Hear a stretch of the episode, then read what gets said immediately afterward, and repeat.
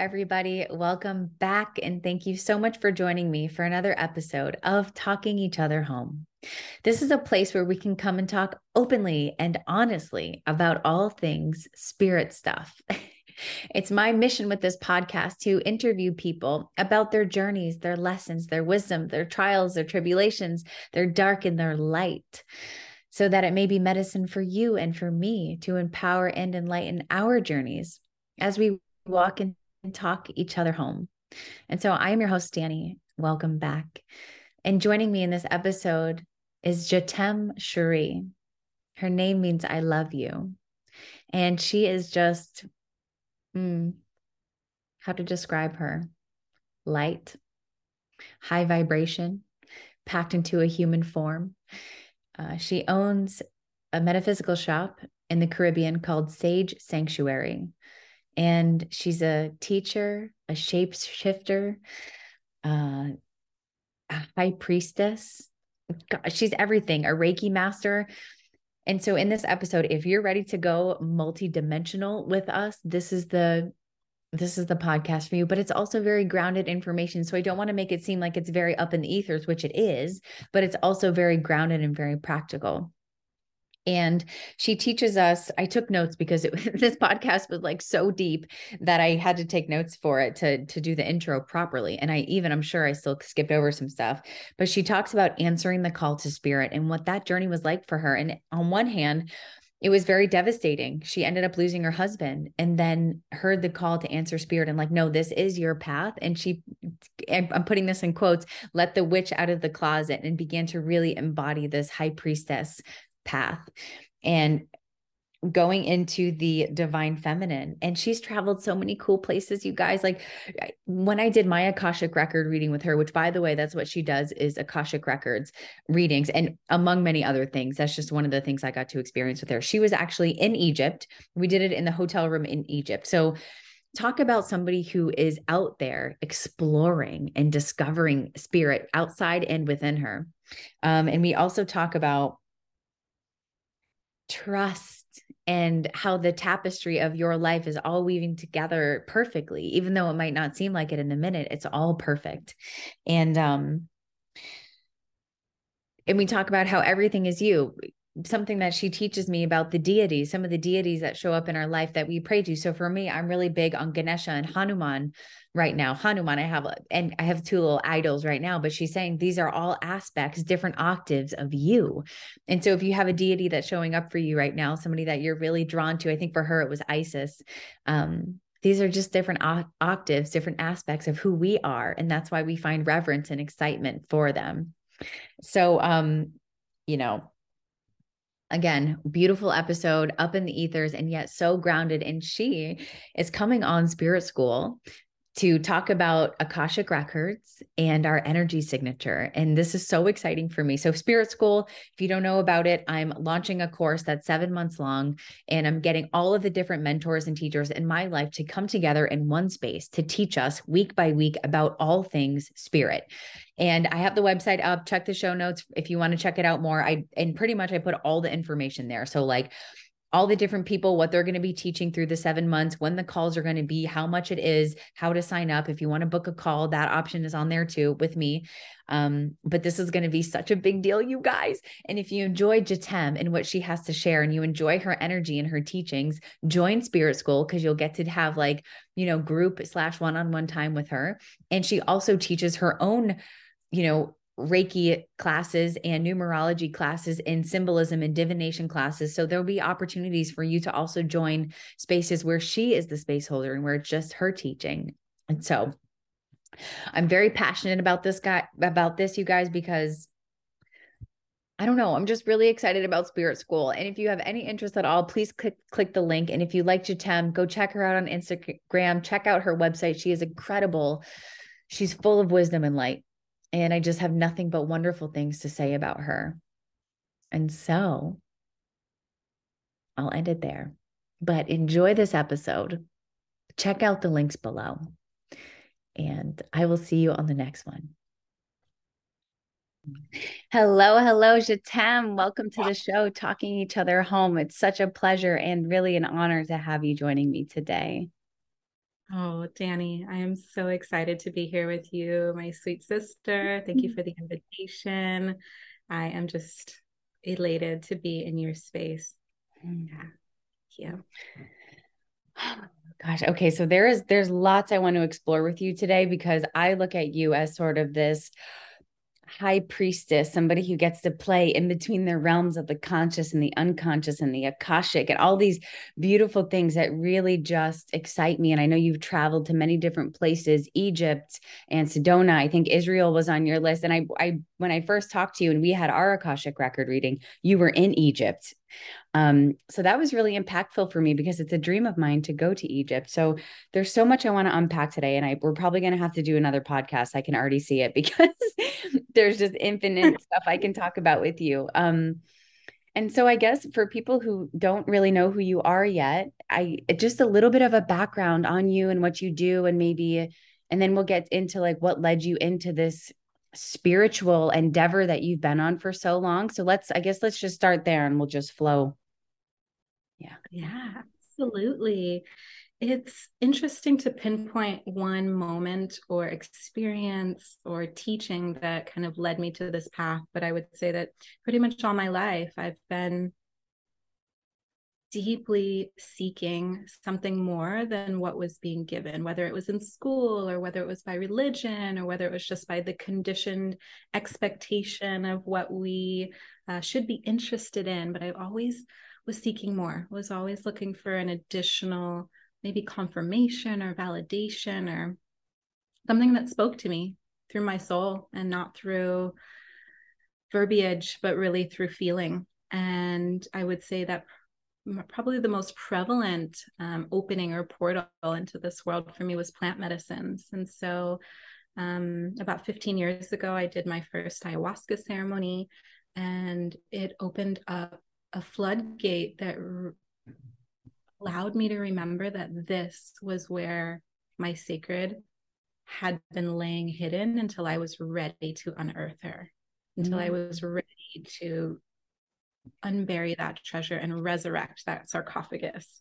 And over the next maybe 10 years, I sat in close to 60 ceremony sessions with Mama Aya and mm. really just allowed, surrendered, remembered, and let it flow what was really supposed to come and, and root and rise in me at that point.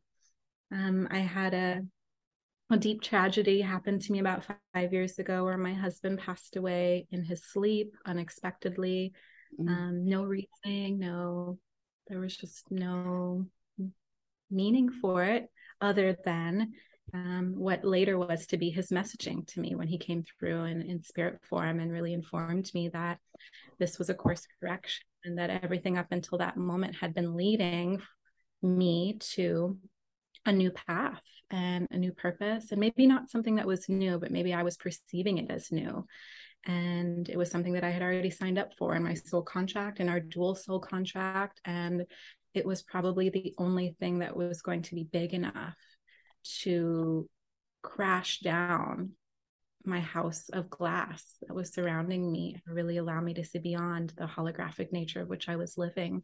Mm. And yeah, I think that it in that moment, I really turned deeply into my practices that I was keeping very private, that not many people knew about in my personal life. And I just started living my life as a ceremony and mm. not caring about the perspectives of others and what are people going to say. And essentially, I let the witch out of the closet, all of my magic and um, I haven't really looked back since then. And so, what that looked like for me was I've always had a deep calling to the feminine, to the lineage and the legacy of the goddess, and to what that means the priestess path, um, the temples, the incense, the the deep flow of what it means to be so connected to earth mm. so connected to your soul and to your soul consciousness and to the filaments of light and darkness that really make up our existence.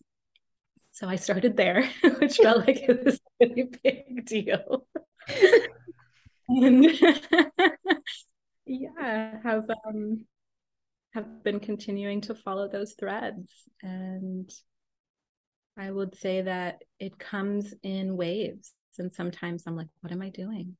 What's going on? Where is the next thread going to lead me?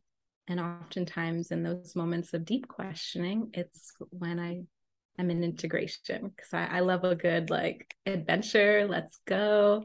Mm-hmm. Um, I very much in my left brain, like very masculine yang qualities for most of my life. And so the integration, the pause, the hibernation, the winter um, sometimes gives me a little bit of a struggle.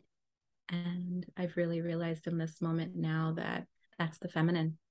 And that's always the path that I've been being called to is the surrender. It's that dream time.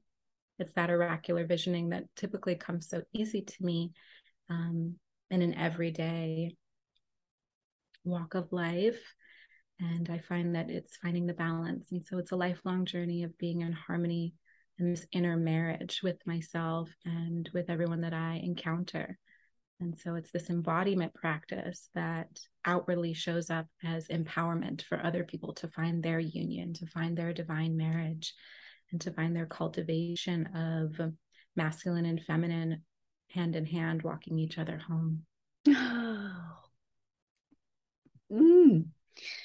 Goodness. Okay. That just hit me in the soul. And it's perfect because our this podcast is talking each other home. So that was just a nice little bow we put on that. so I guess, you know, usually I ask this question at the end, but since we're here, um, what is home to you? When we say walking each other home or talking each other home, what is it that we're walking to? It's a beautiful question. You know, home's not a physical place for me. It's this, it's an in between realm. It feels like a divine dimension where everything stops. Have you ever had that moment where time stops? Mm-hmm. And it's usually just a split second, for me at least. But I'm aware and I'm in my body.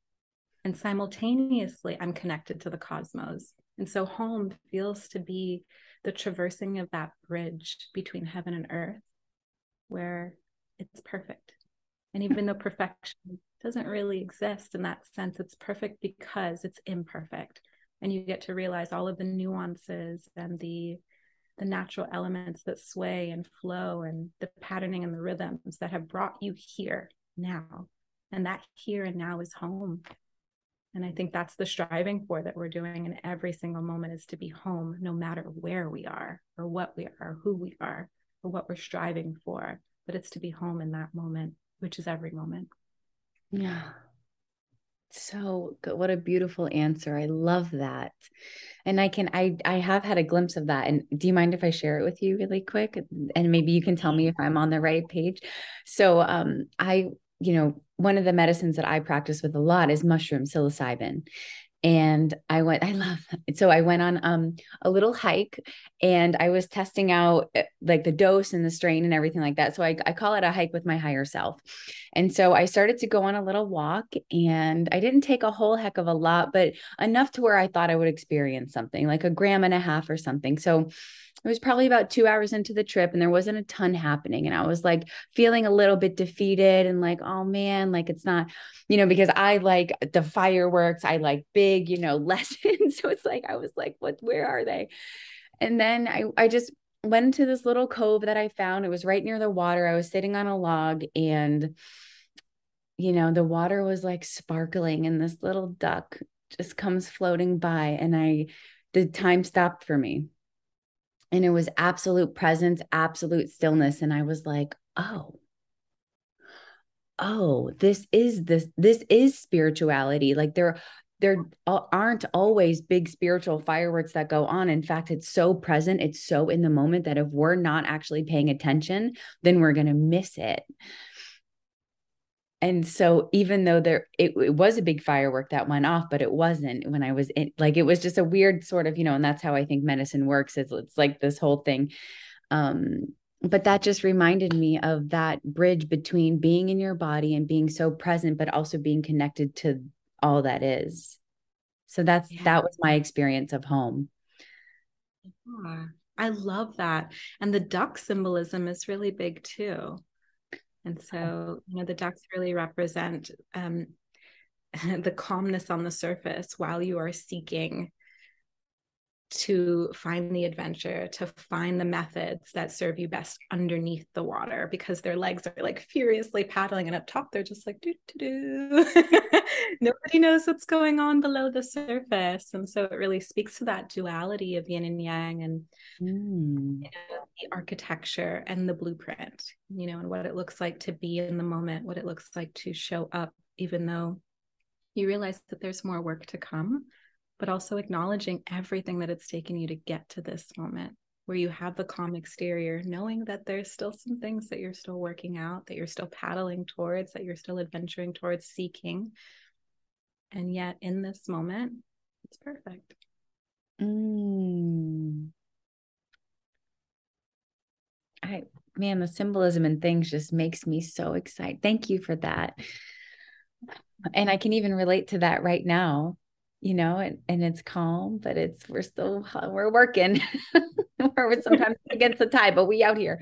Um so okay, I I don't even know where to go next. I guess you know i know that you teach many things you you teach symbolism and numerology and the and different types of reiki all different kinds of reiki which when we had our conversation the other day i didn't even know i finally got my reiki usui um, certification which is so exciting for me. And i also learned that you were on this magdalene path which i guess you know that's been something that's been on my heart to ask you about because i've heard that name dropped and i know that it's maybe coming to light now. I think that maybe the, the, whole story of it was maybe shoved down for a while. And now people are starting to research. And our, our FFS sister, Autumn, was the first one who said something about the Magdalene path. And I was like, okay. And she's making malas or something.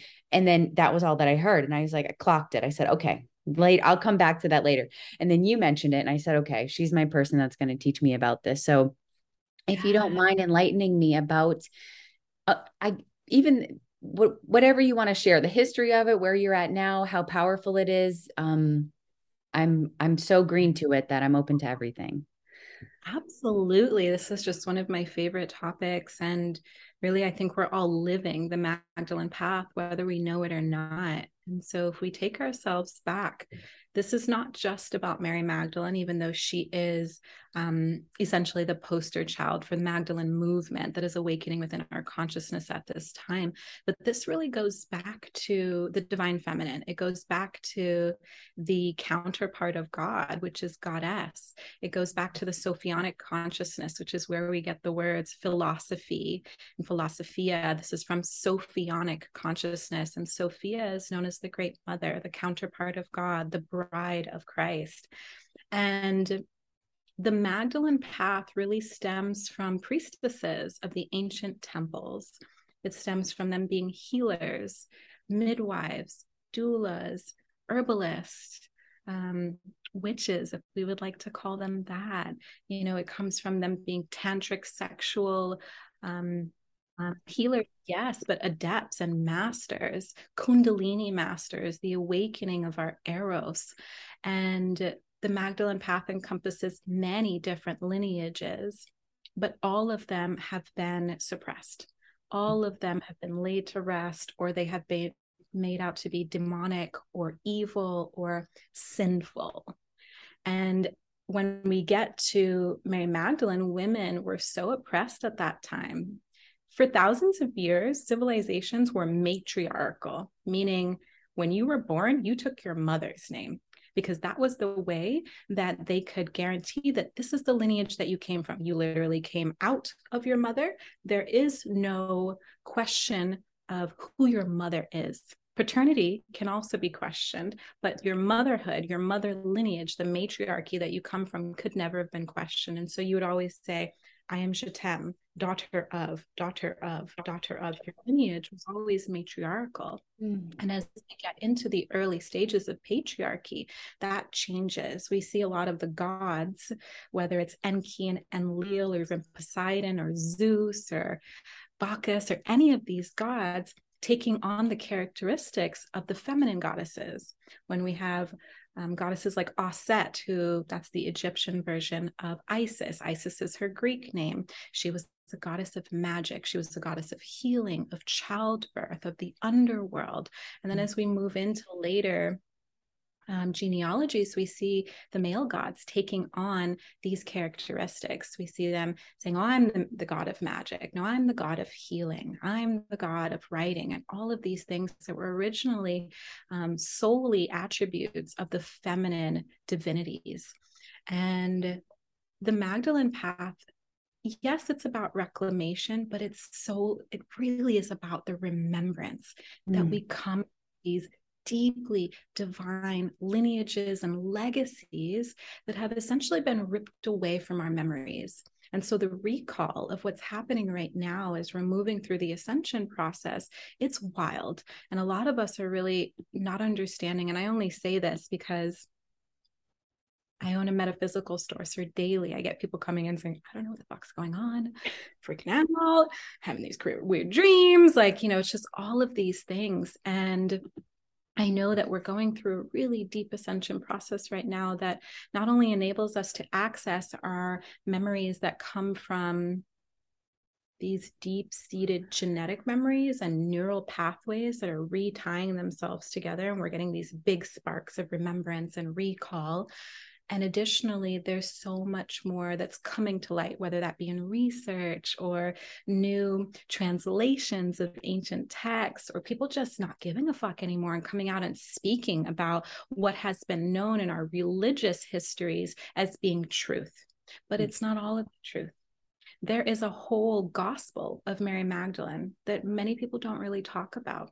There is the Pistis Sophia. There's the Nag Hammadi text. There's all of these ancient codexes that come to light that speak to Mary Magdalene being not only the counterpart of Jesus, but being his equal in healership and also in the fact that they shared this mission of of magic essentially they shared mm-hmm. this mission of the remembrance and this mission of relegating to people that God and divinity and, and the sacred soul is always carried within, you know, and that the kingdom of heaven, the kingdom of the cosmos, whatever you'd like to call it, is carried within. Mm-hmm. And I went to Catholic school for most of my life. And I remember very good student, but always in trouble because I was like, where are all where are all the women like this and from the beginning it never felt true to me and i was always why? Why? Why? And they were like you asked too many questions. And i was like no i'm feeling like i'm not asking enough. And also you're not giving any answers. And so there's always going to be questions. And so it felt like my life was directed and kind of an arrow shot back into the direction of figuring out what truth is for me when it comes to the divine feminine and on an even deeper level what it means to be a divine being within this human experience and existence. And part of that has really come up as a resurrection of the divine feminine and understanding that we can trust our own truth and that the truth that comes up for us and who we are in this paradigm that we are not less than that we are completely equal and that our equality is actually rising in every single moment. And that's what ascension is. It's our level, our median level of equality is rising collectively. And so we can hop on, or not to say we'll get left behind, but you might be in a remedial class. so, yeah, we're in this moment where the Magdalene is resurrecting. And what that really means in simplest terms is that the divine feminine is awakening. Mm. She's coming out of her tomb where she's been buried. She's taking off the muzzle where she's been silenced, and she's removing her veil where she has been covered. And that unveiling of the divine feminine is really what's going to carry us into this next epoch of ascension because we need that. The feminine is the blueprint, she is the dream. And we cannot architect anything. We cannot build anything. We cannot plan anything without the dream without that manifestation which has to come first before we can put it into physicality. And so it's almost as if we are restarting.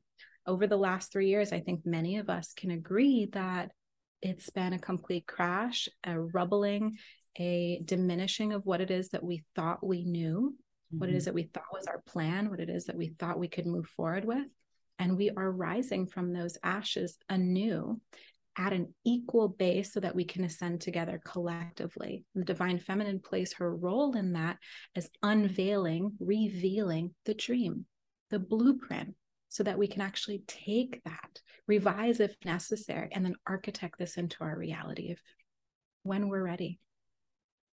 Mm-hmm. Wow. I got there was like lots of goosebumps that happened with the veil coming off and the revealing of this and that and that was just such a beautiful example. And so and i feel that within myself like i'm starting to come into my new power and just not giving a fuck what I want to talk about, like talking about this. Like, I want to talk about spirit. I don't really care what anybody else thinks that I should talk about or how I should be doing business or making money or whatever it is. I know that this is what lights me up more than anything in the universe.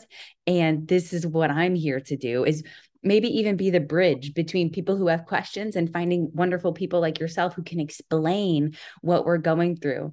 So that's something that I've been really leaning into lately is like my own power and what I'm here to do. And something that's been coming up for me a lot is this word courage and bravery.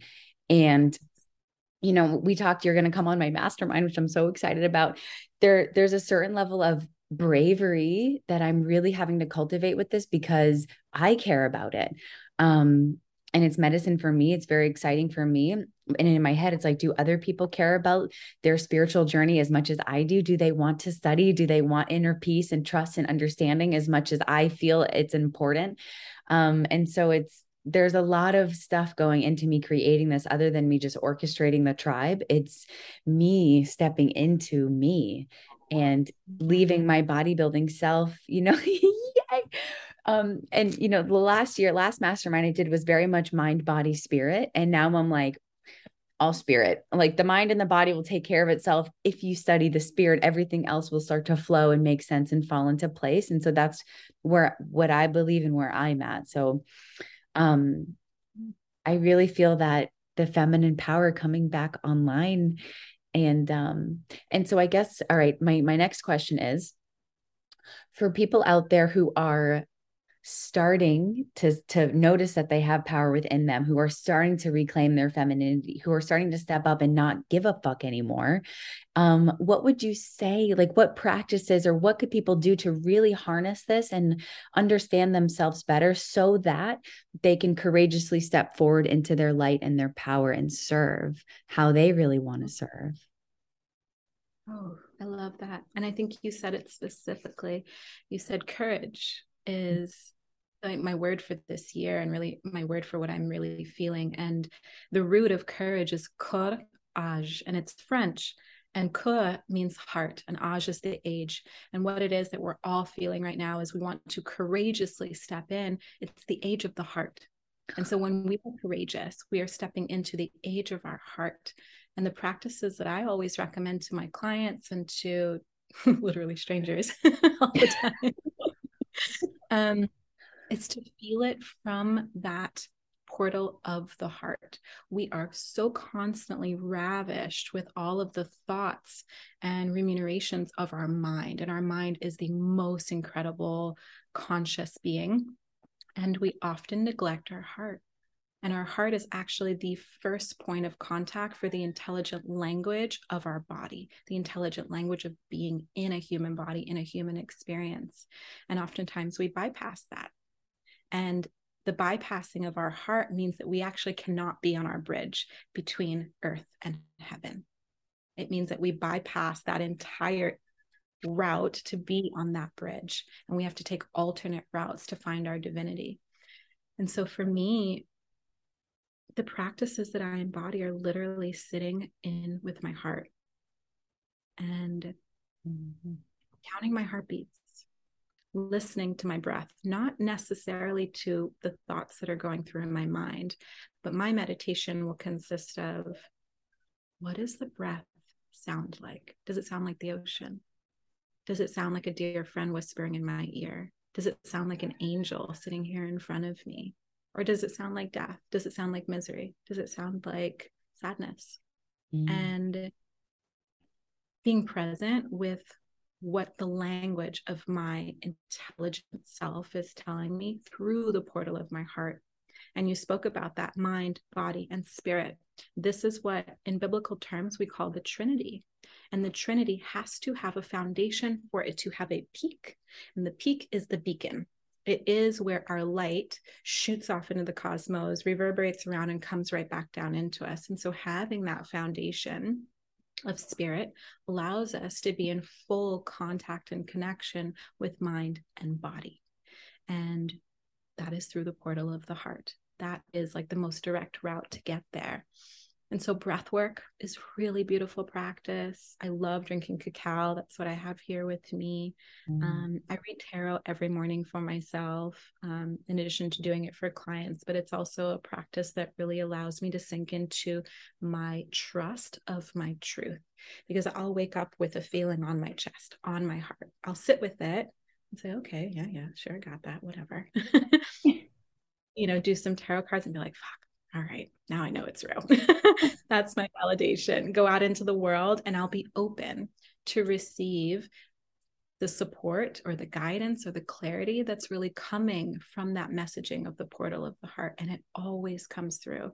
And a huge thing for me is this truth and trust, because so often we don't believe our own truth. And better yet, we don't even trust it. And if we can't trust what is innately coming from our spirit, our soul, from the deepest and the highest depths of our being, how can we trust anything? And that's our foundation. That's our spiritual platform for us to be able to connect mind and bodies. It's that truth and trust of that inner realm of what our spirit is speaking to us on, with, through, and for. Mm. Damn. That's good stuff. And so, okay, intuition. Something some people knew on the spiritual path, and even myself sometimes. How, how do you, and maybe it's just practice and, and learning and listening, but how do you begin to develop a trust with your intuition and a where you know it's your heart speaking to you or your third eye center speaking, not fear or your ego? How do you begin to discern that voice? Mm. Ask.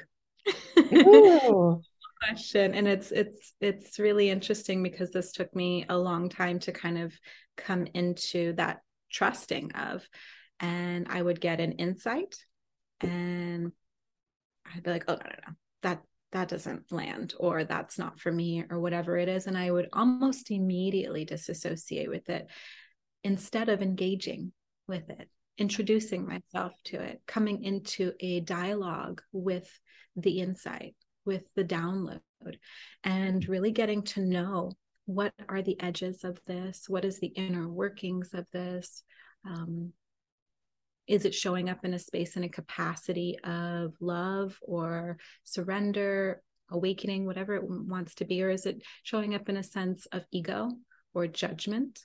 Um, or anxiety or trauma and so often for example oftentimes when I'm doing Akashic record readings, I will get a huge download or insight that feels like it's for me. Like if it relates to priestess path or Egypt or Isis or Mary and I'm like, is this for me? You know?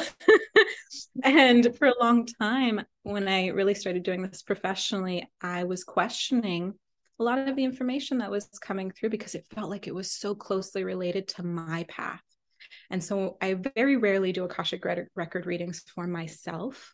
Um, and it kind of has to do with me really staying in my integrity of sacred space and not just doing it willy nilly, because then it feels like I'm not engaging with life myself to understand and to navigate on my own. I'm just going straight to source and being like, giving me the answers. So very rarely I do ans- uh, ask or do these sessions for myself, but I did in this point and I asked, why are so many of my clients giving downloads that feel like they're intimately connected with my path? And they said, why would we bring you clients otherwise? Mm. Why wouldn't we bring you those people that are intimately connected with your path? Because who better to be able to either guide or direct or help them remember than someone who has traversed these multidimensional paths as well?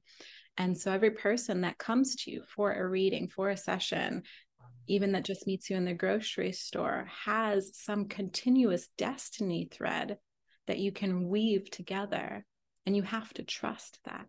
You have to trust that every single encounter and engagement and experience is intimately weaved into what it is that you have been doing past, future, and presently.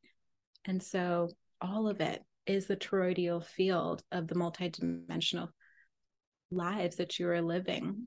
And so I ask now when something comes in as a huge insight, and it's almost like light speed, like the insight comes in, and before I think I can consciously ask the question, it's already gone out. And yeah i'll get questions about okay well why why are you showing me a lifetime in egypt for this person? Or why are you showing me a lifetime um, as a druid? Because i'm like deeply embedded in the druid culture.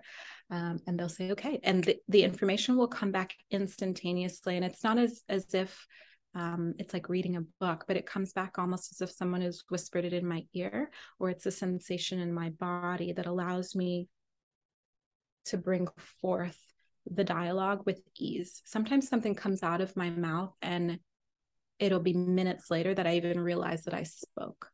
Um, there's something deep inside of us that is also a part of our soul, that is part of our multidimensional selves, our ancestors, past, present, and future, that will speak for you and with you. And it's not as if it's like taking over your body, or at least not for me. It doesn't ever feel like that. It feels very safe. It feels very comforting. It feels very intimate, as if I'm sharing mm my human experience with my entire lineage and legacy. And they're stepping forth to provide information that me, Jatem, in this human incarnation, in this dimension, doesn't necessarily have. But I have the capability to reach beyond the veil and hold hands with an ancestor.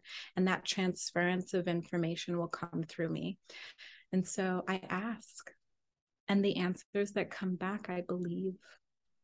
And I think, yes, it does take a moment to get to that space where you believe it without questioning it.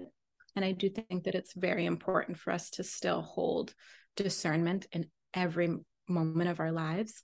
Um, I've had channelings come through where I was like, I have to ask and I have to demand actually that this be an unconditional love that whatever this energy is is coming from an unconditional origin place of love. And sometimes the information will turn around. And it may still be the same core message but it might be coming from a different origin or it might be said differently. And so we actually get to create parameters and instructions and regulations for our connection with spirit um, I have a mentor who says only between the hours of 8 until 11 can I receive downloads, no other time. And that really taught me a lot. You know, he was, uh, I have a mentor in Hawaii. His name is Keone Hanale of Pohala Botanicals, who just blows my mind. And, you know, he really advocates for us utilizing this connection as a connection, as a relationship. There is nothing outside of us that's bigger than us. We each carry the God spark. We each carry the divine lightning rod within us, known as our Kundalini.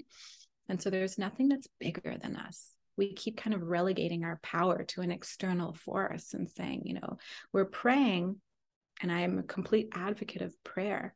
But what are we praying to?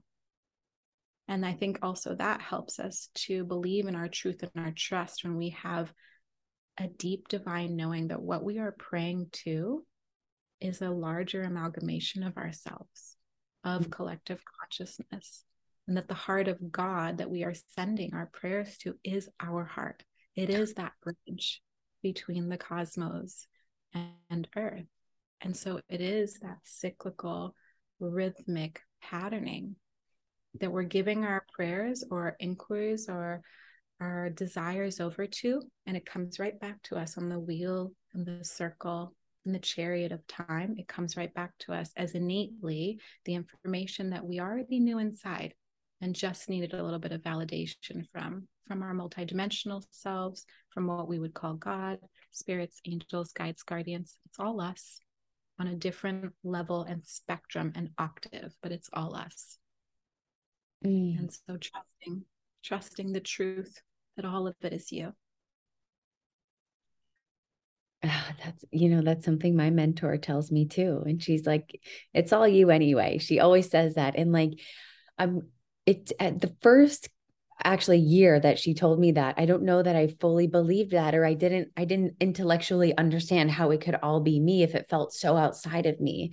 Um and now i'm starting to understand that every it's all reflections of me and we're all part of this whole and we're all part of the same spirit and god spark so how could it be separate if you believe all is one how could they be separate they're all different you know reflections of you even spirit guides are different aspects of you and okay, so you mentioned multidimensionality a couple times. And this is something that I've been really curious about. And again, it's one of those things that at first I couldn't even hear it. You know, I was like, okay and now i now i believe it and i'm it's starting to drop in and starting to integrate and so i just have a couple more uh, questions or or would like a little a little extra stuff around that and i'm for me what my understanding is now that we have different and i picture them like layers of our bodies this is how i i see it and so we have our physical body our mental body our astral our causal something like that. And so I see like big traces, and probably because I've seen a picture on Pinterest or something, but I'm very visual with things.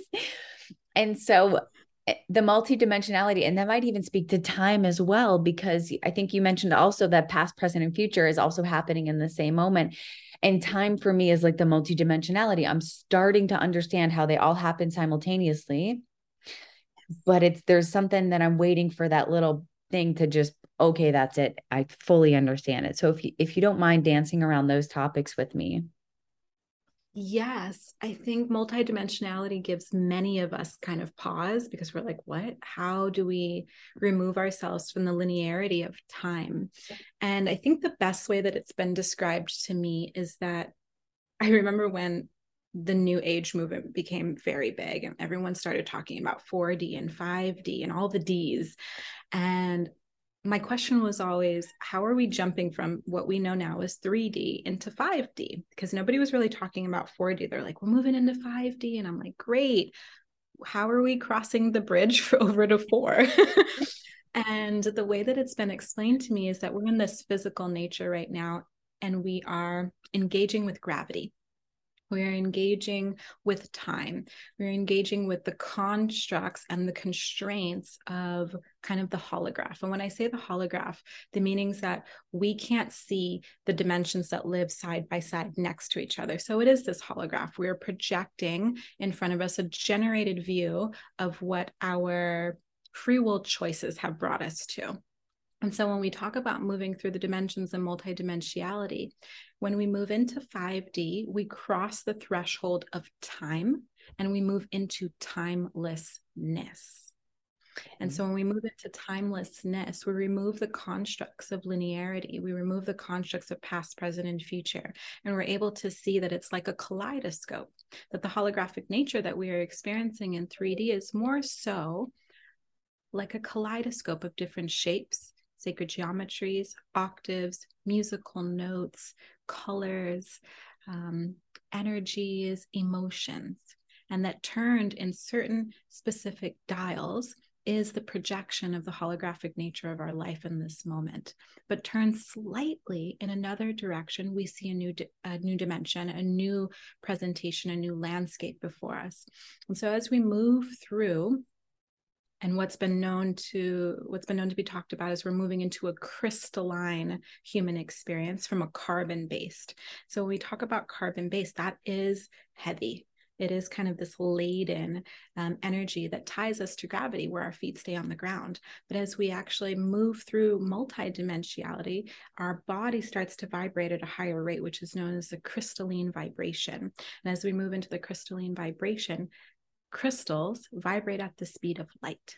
Light is just encoded information. And so when we talk about encoded information, we go back into things like the kaleidoscope or sacred geometry or octaves or musical notes. These are all encoded information. It's what's encoded in the ancient temples in the pyramids of Egypt or Mexico or Teotihuacan or um, one in Turkey that I can't remember the name of it right now. Mm-hmm. Um, but there it's this encoding this decryption that allows us if we are able to and if we give ourselves permission to move through these states of multidimensionality and when we reverberate at a crystalline frequency all of the kaleidoscope, the shapes, the octaves, the musical notes, they become as one and they vibrate just as one octave of light. And light, as I've said, is encoded information. And at that point, we have the ability to access all that ever was, all that ever is, all that is happening. And so, multidimensionality in its basis form speaks to us being able to move from a dense, kind of heavy, laden with our human experience and not really understanding. I would call it a technology, but not really understanding the divinity of technology or, or the technology of divinity. And as we move through that, and allow ourselves to encode our bodies as well as our experiences with more light, then we shed the density.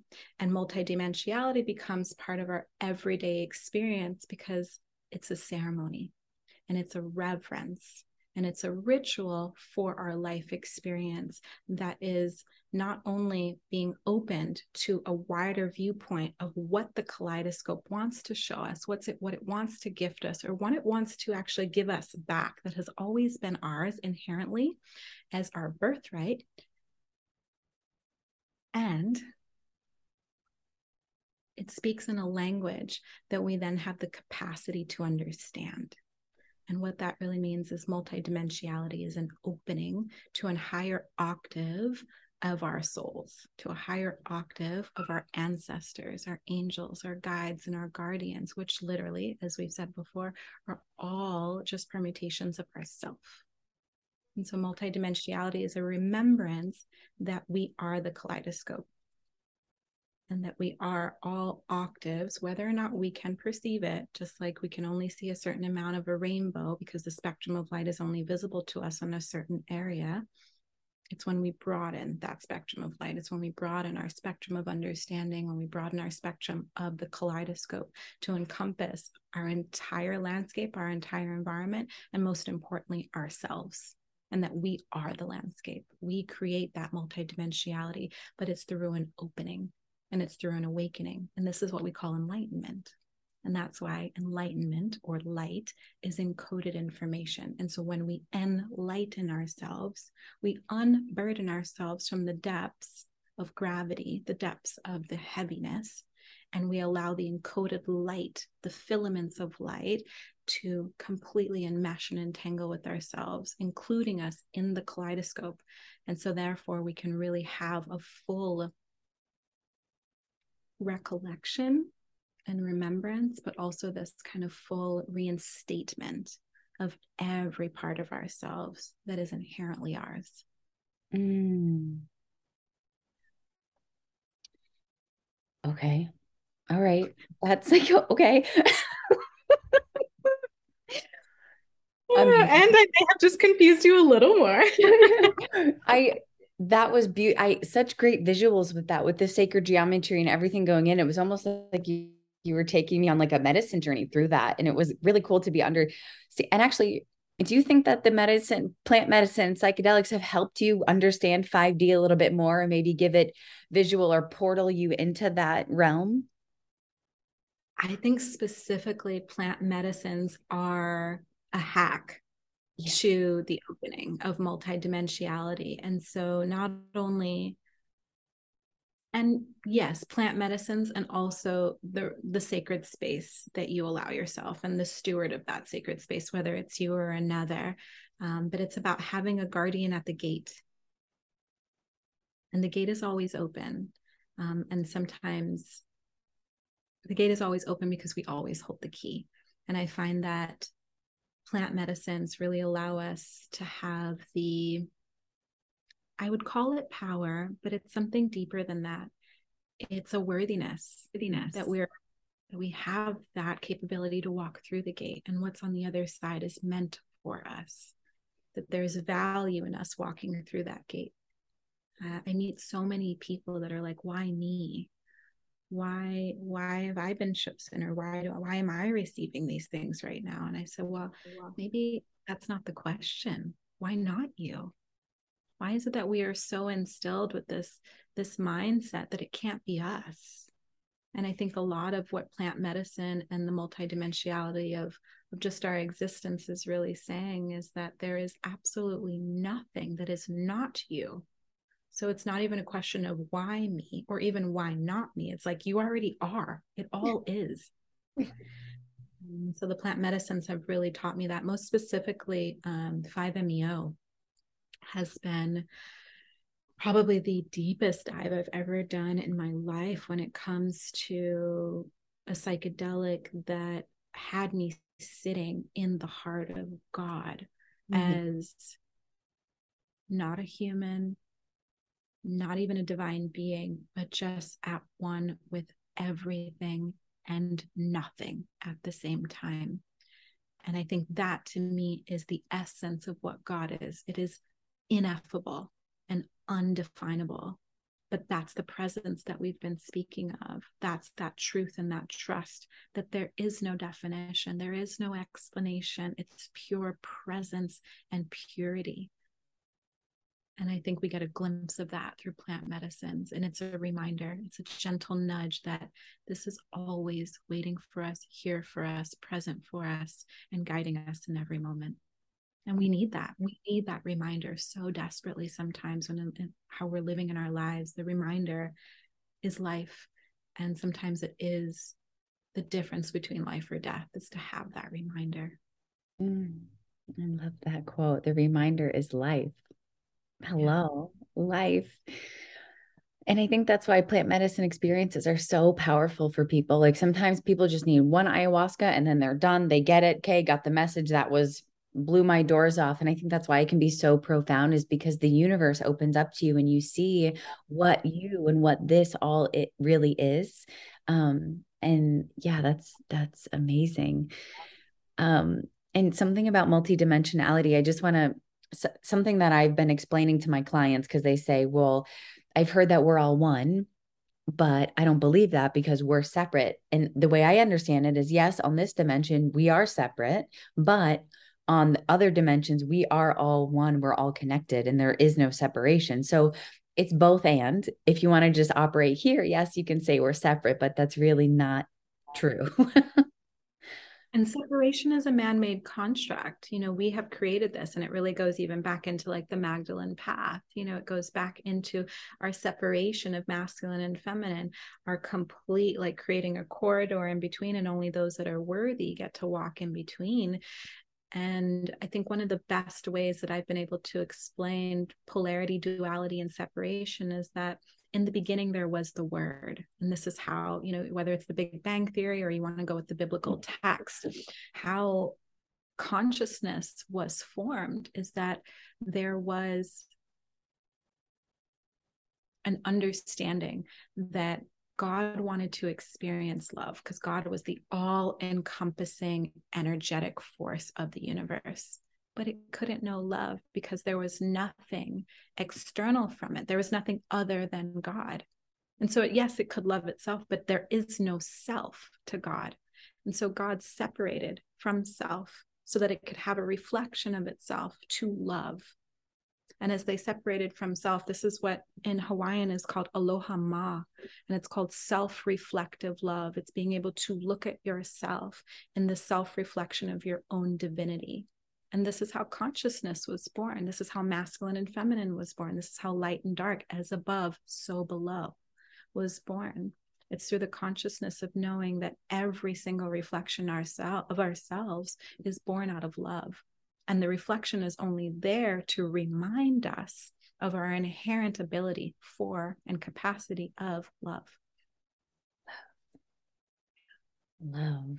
It, that almost made me cry when um, you just said that almost like God created a reflection to love and be loved by is like it's so it's so sweet to think of and the more that we become enlightened and go on this path and we learn to love God instead of fear God, like the word, the term God fearing really throws me because I don't think God is something to be feared. I, I actually really, really don't like that term at all. I'm like, I don't even know why anybody would say that. But I, because me, I understand God is unconditional loving presence and all of these different things.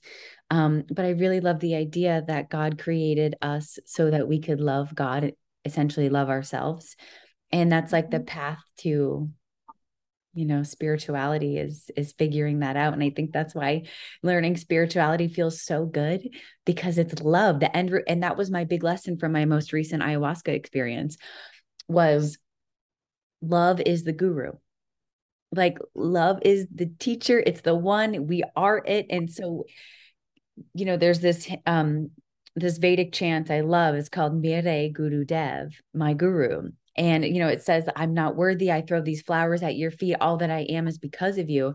And i love this chant and i would think why who who is this guru that's so important? I mean i know ram dass had maharaji and all these different things but like this felt like another level of of reverence and honoring and that chant came on during my ayahuasca experience and i was mm-hmm. like i mean weeping on another level and going oh love Love is the guru. It all comes back to love. We are love. It is love. The whole teaching is love.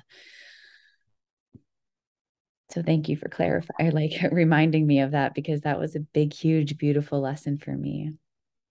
Thank you for sharing that. I think that's it's the most beautiful revelation I think that any of us can come to, and that our gurus, our deities, our gods, our practices are all in divine reverence to an octave of ourselves.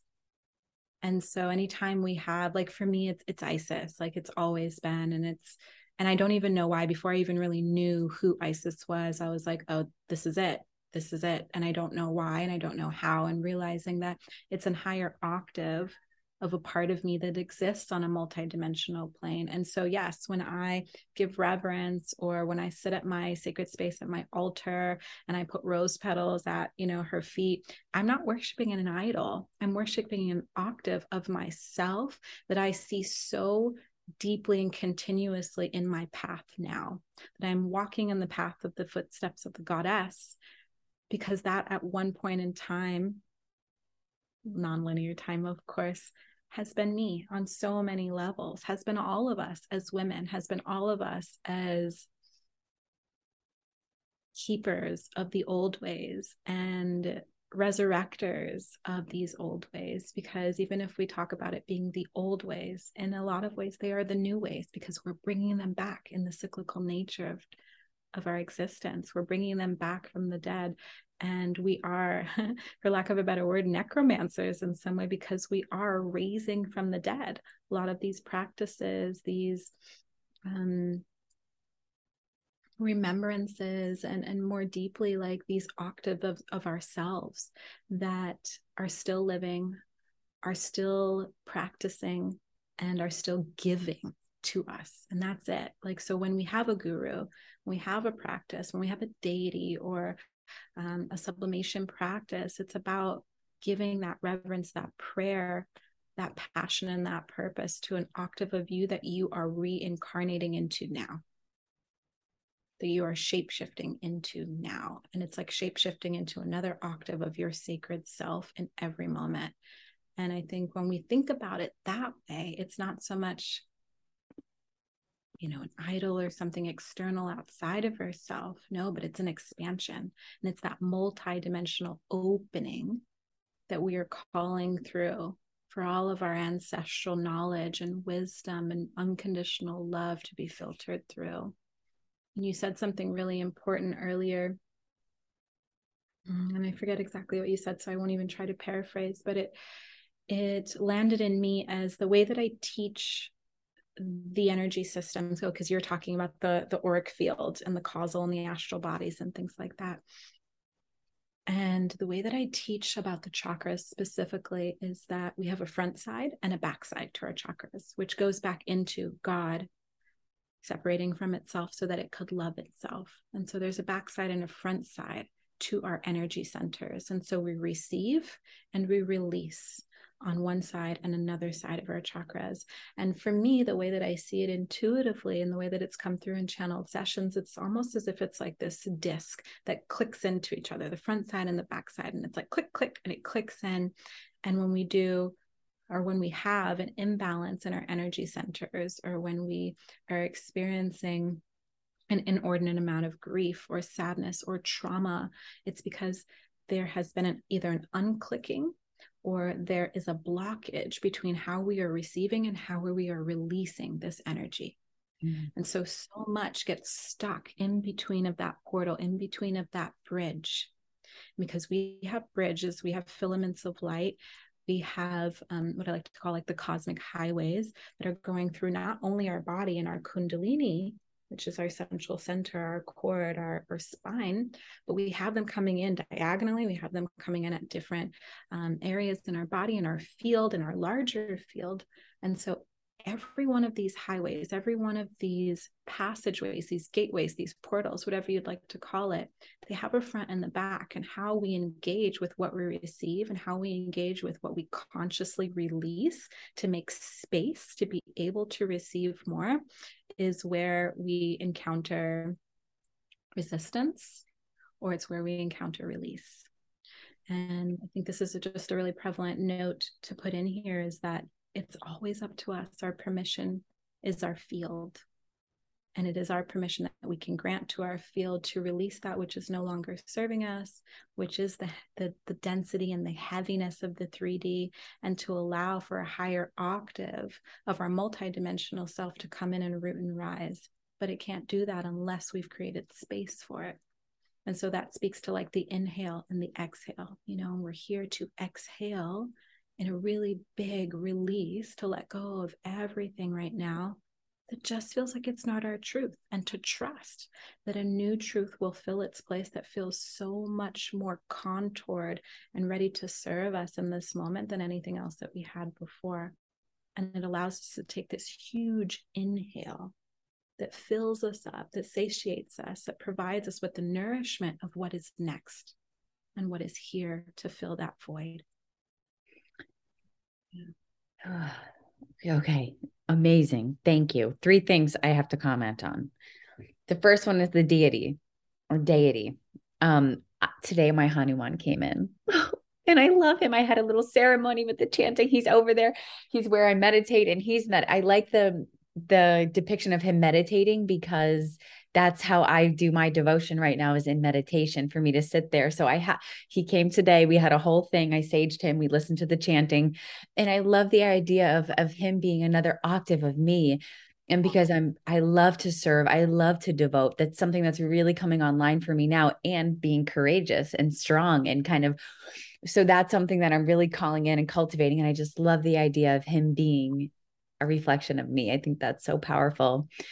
And um the other thing is i love that you mentioned the front and back of the chakras. So i love getting validation like this from my mentor. So something that my mentor shelby has been teaching me is that we have chakras in the front and the back. And so for the last two years that i've been working with her when i meditate i turn on the chakras in the back and i turn them on in the front. So i have this whole thing that i do where i i name them in their sanskrit proper name and i spin them spin spin spin and i go all the way through and today they were actually really good, like flowing in the front. If I ever have a problem or anything ever feels sticky, it's usually in the front lower centers. I'm, I'm usually pretty okay here. Some heart's usually good. And then things will start to wobble a little bit when I'm trying to turn, it'll, it'll get sticky. So I love hearing validation and it's like, okay, okay, I'm on the right path. It's like so good to hear that. Um, so thank you for that. And there was one more thing I really wanted to comment on. I don't remember now. Wasn't that important. No, it definitely was. Well, okay, that's we'll just I'll just it'll come back to me. But before we, you know, end, I I want to talk about the Akashic records and readings that you do because I had the pleasure of having an Akashic reading with you and it was so powerful for me and it was so so spot on and I just knew after meeting you and seeing you on the calls I said okay there's something different about this woman. There's something very light and very true and pure about her and I said if I'm going to you know invest in myself and invest in learning about the Akashic records this is the person I'm going to do it with and I'm so happy I listened to my intuition on that because it is still with me today. And I don't know how long ago we did that, a year and a half probably. So, or when. Yeah. yeah. It feels like that. definitely, t- yeah, it feels like either the end of 2020 or early 2020. End of 2021 or early 2022. Yeah, it's been at least a year. okay, sure. At least a year. And I remember you something big you were saying things are going to crumble. Sekhmet came in and she was, you know, kind of a little bit of that Kali energy. Like she's going to take some stuff down for, there's going to be a little bit of destruction, but it's going to build anew.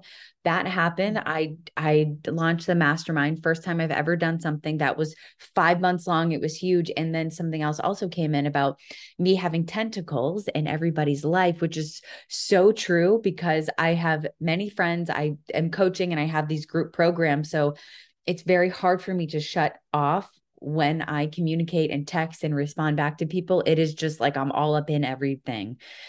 So that was a big thing about me pulling my energy back in. Um, and so I just I want to talk about the Akashic space because what you pulled down and channeled was so spot on. And so if you don't mind taking me into that realm with you for a moment, um, and I just want to extend just want to let people know like you do readings online and so if this resonates with you like please contact her you it's like so important um, but so take me into the akashic realm for a moment absolutely so the akashic realm sorry i immediately close my eyes it's so funny um, the Akashic realm is known as an etheric library. And when we talk about it being an etheric library, it exists in a multidimensional plane.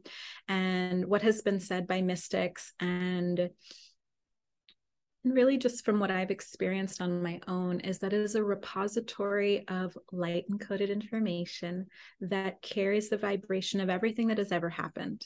And so, going back into the ancient origins of how humanity was seated on planet Earth and deep and far into our future as well. And then it also encompasses lives on other planets, um, lives in other dimensions, animals, spirits, guardians, ancestors, the elements. It really encompasses everything. And the way that it really channels through me as the conduit is that I receive more cosmological information for people. It feels like if they have had um, an ancient lifetime, or if they are anchoring in codes from another cosmic location like it feels like that comes through me quite often like it's all the things that i'm very interested in so i'm not surprised because i can easily be able to pull down information from that and then couple it with what I already know physically in this body, but also couple it with what I know from my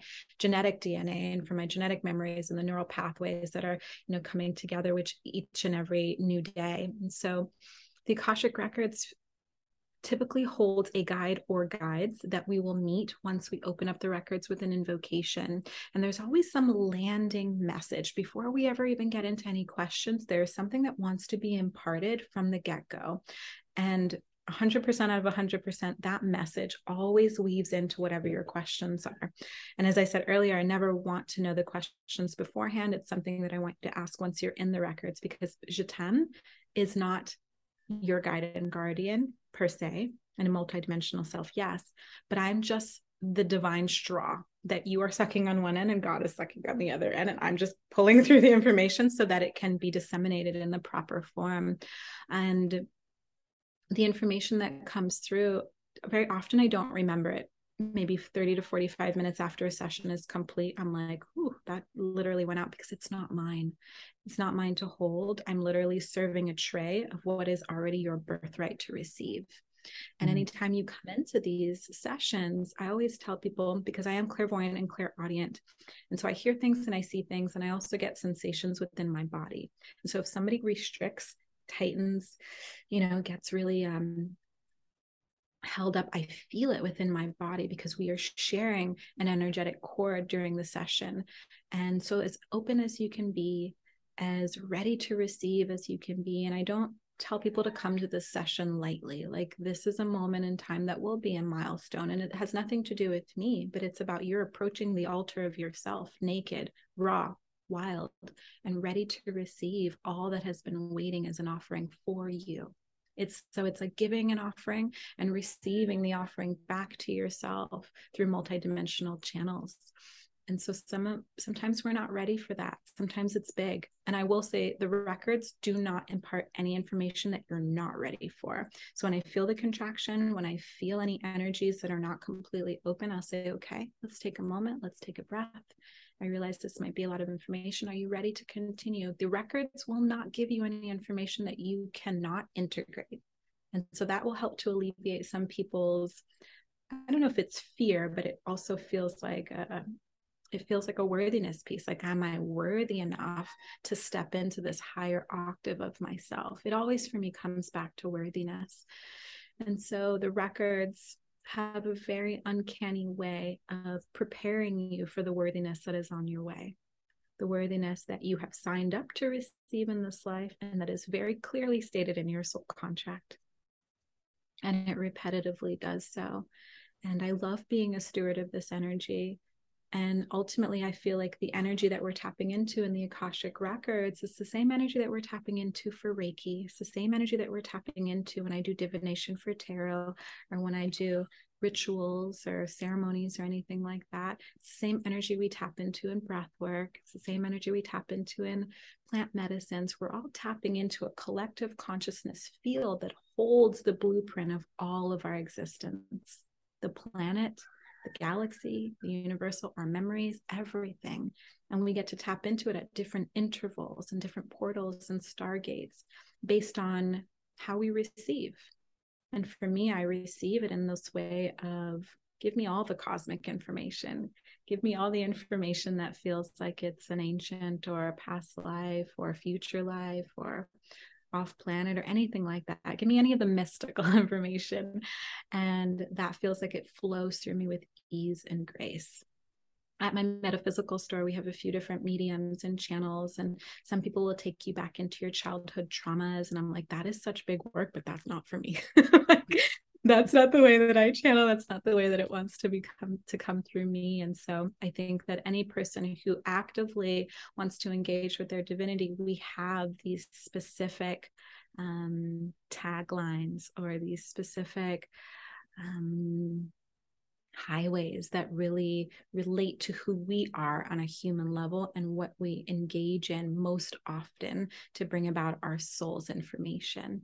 And for me, the soul's information is embodiment and it's empowerment. And it's really reminding people of their divine capacity to receive and to be worthy of that receipt. Mm. So even though I got a reading before, would it be beneficial for me to maybe get another one? It, would the information be different at this stage of my life now, even though I've had one a year ago or so? Absolutely. I typically, because people always ask, they're like, when can I get another one? I'm like, all right, buddy, slow down. Because I also want people to be able to take that information and to utilize it you know some people like to relegate their power to an external source. And so i sometimes have had clients that come back you know 3 months later and they're like i need another one. I'm like okay let's go through your notes. Have you done all of the work that your guides have said this is really important for you to step into that next octave for you to climb that next ladder on the rung? And they're like no. And i'm like okay call me in 9 months. You know give it a gestative womb time for something new to be rebirthed and so typically I'll do a session um, for people like once a year or, you know, at the most once every six months. But I feel like being in my integrity, I want people to feel their own power and to understand that it all, the permission of that power really only lies in themselves and not an external conduit as myself. But it would be an utmost honor to steward another session for you. Absolutely. I would love that. I feel I feel like the timing is right because now I'm embarking on this new journey which is really full spirit for me. Um so it just feels like um something is knocking. It, it's almost like I'm I'm there's like something I'm like right on the cusp. This is how I feel right now. I'm like right here on this cusp of figuring stuff out. Oh my god, I, re- I just remembered whatever the other thing I was going to ask you was. And we'll start to kind of wrap it up here. I, I could go on for hours with you, Jatem, because I'm infinitely curious. I just want to be there in the Caribbean with you. Like, tell me everything, teach me everything. Likewise, sister. Absolutely. Likewise. And where in the Caribbean are you? I'm in the Virgin Islands. Virgin Islands. And you have a store called Sage Sanctuary. Okay. I didn't want to, I didn't want to butcher it. Sage Sanctuary. Oh my gosh. It's like a dream to actually visit that place. Um, so you mentioned releasing habits, releasing things that no longer serve us with trust that something will fill it in, something better of even higher light. Um, you know, and this is like new year, new me, all this kind of new energy when I know people are trying to release some habits as well as myself. Um, mm-hmm. what is something how do we begin to to release that and to trust? And i know it's like the first couple days are the hardest to stop a mm-hmm. certain thing or to get re- or to get into to start meditating to stop smoking to get to the gym to whatever it might be. How do we start to take the first couple steps in releasing that and trusting Oh, that's such a beautiful question. And um, there's a couple layers for that. And so, as we talk about starting the new year, I do follow the what's known as the pagan wheel of the year. And so, with that being said, the new year doesn't start until spring equinox on the pagan wheel of the year, which to me makes a lot more sense. It's when everything is starting to sprout, everything has been rebirthed.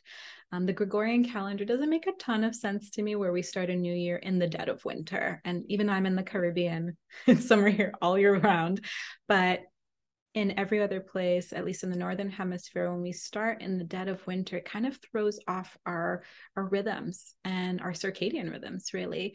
And we have what's also known as circannual rhythms, which are rhythms that are dictated by the seasons.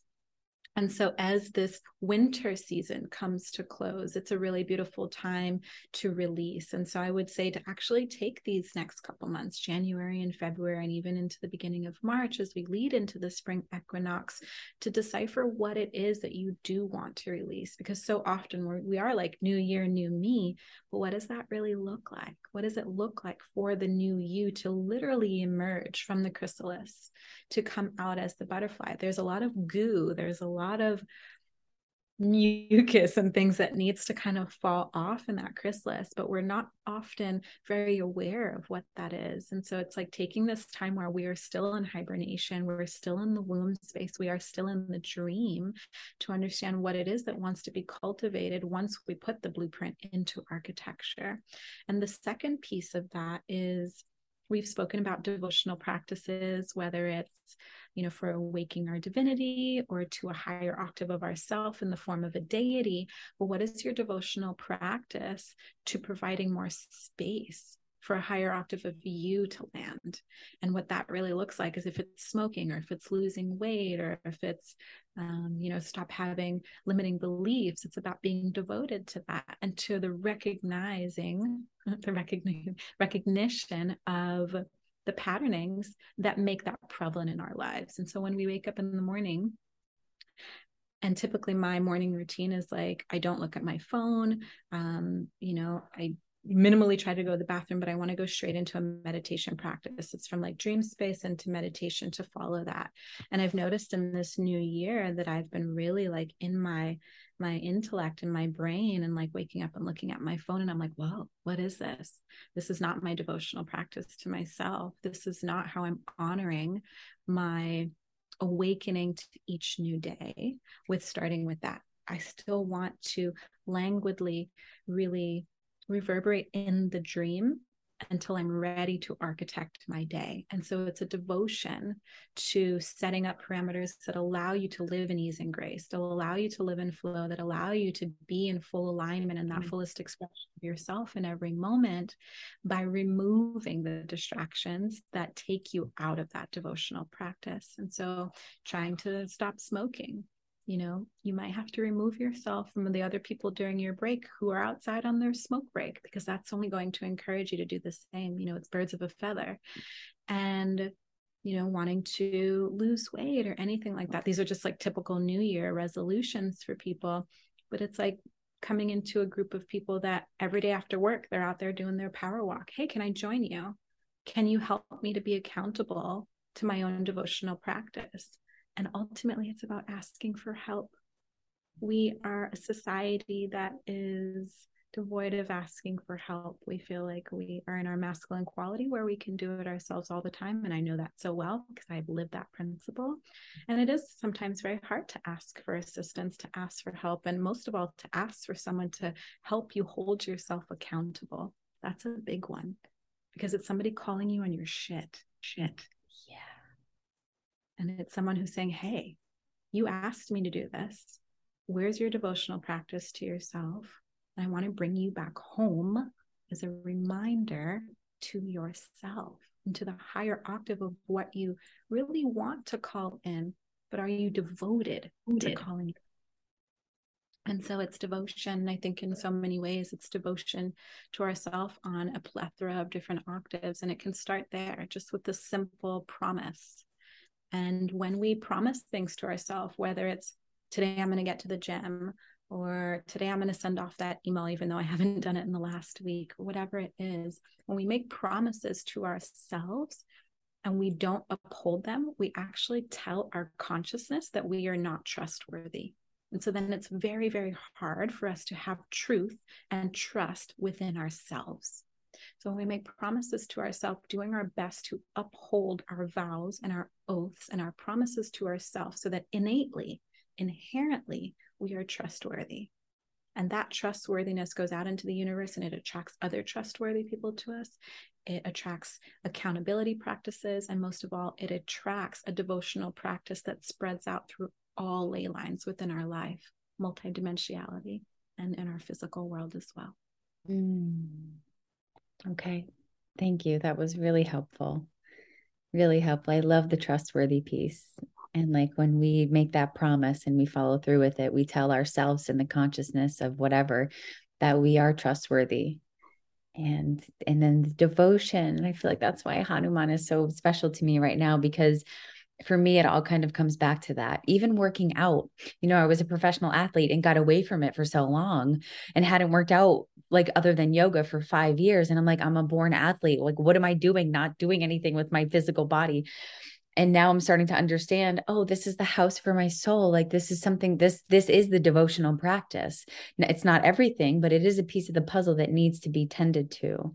Um, so for me, like even going to the gym and honoring that side of myself again has been interesting. We've gone for like two weeks consistently, and that's the most that it's been in five years since I was on stage. So yet there's that different thing coming back online, and it feels like that physical practice is the missing piece for me. Um, yeah. So yeah.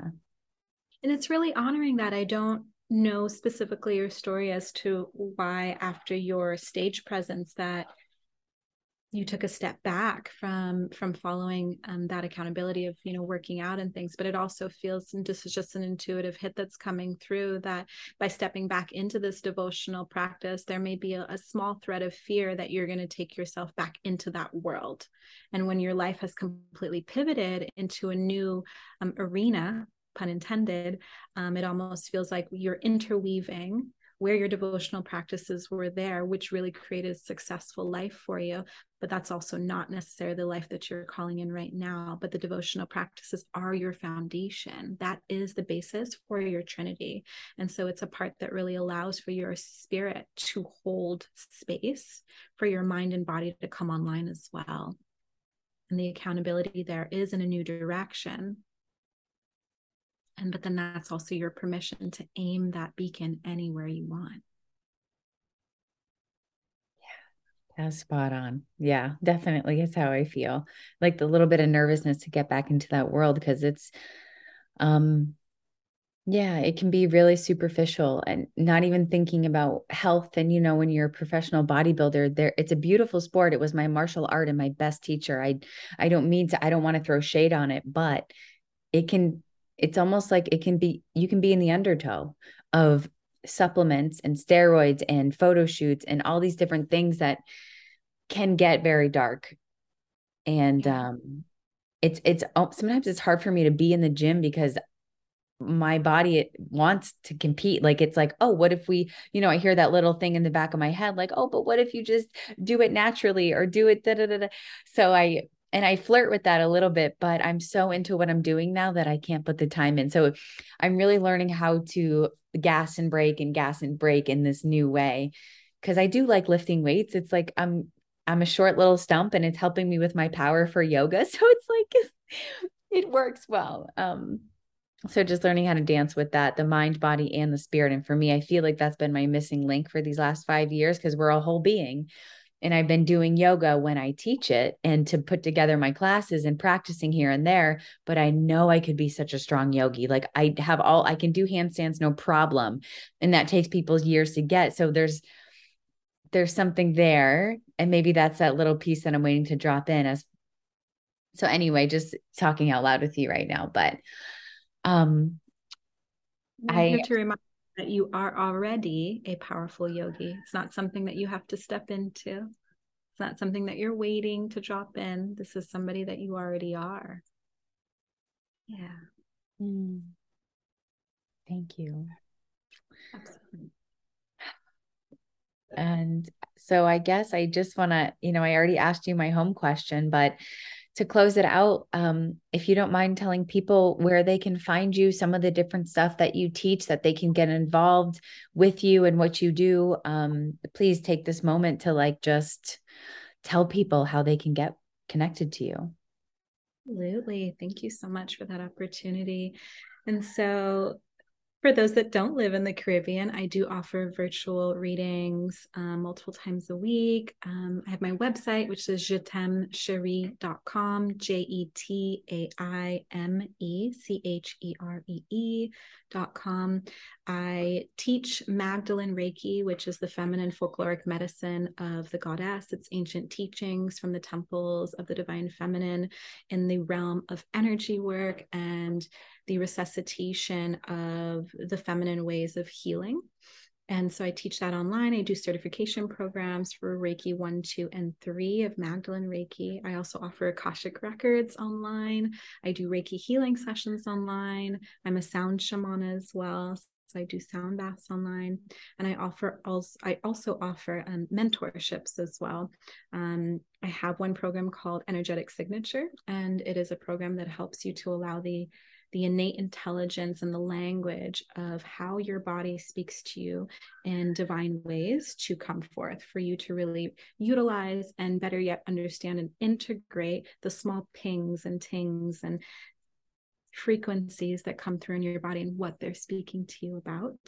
And then I also offer a Magdalene mentorship as well, which is the priestess path and embracing your ritual, your ceremony, your divination through the path of the feminine.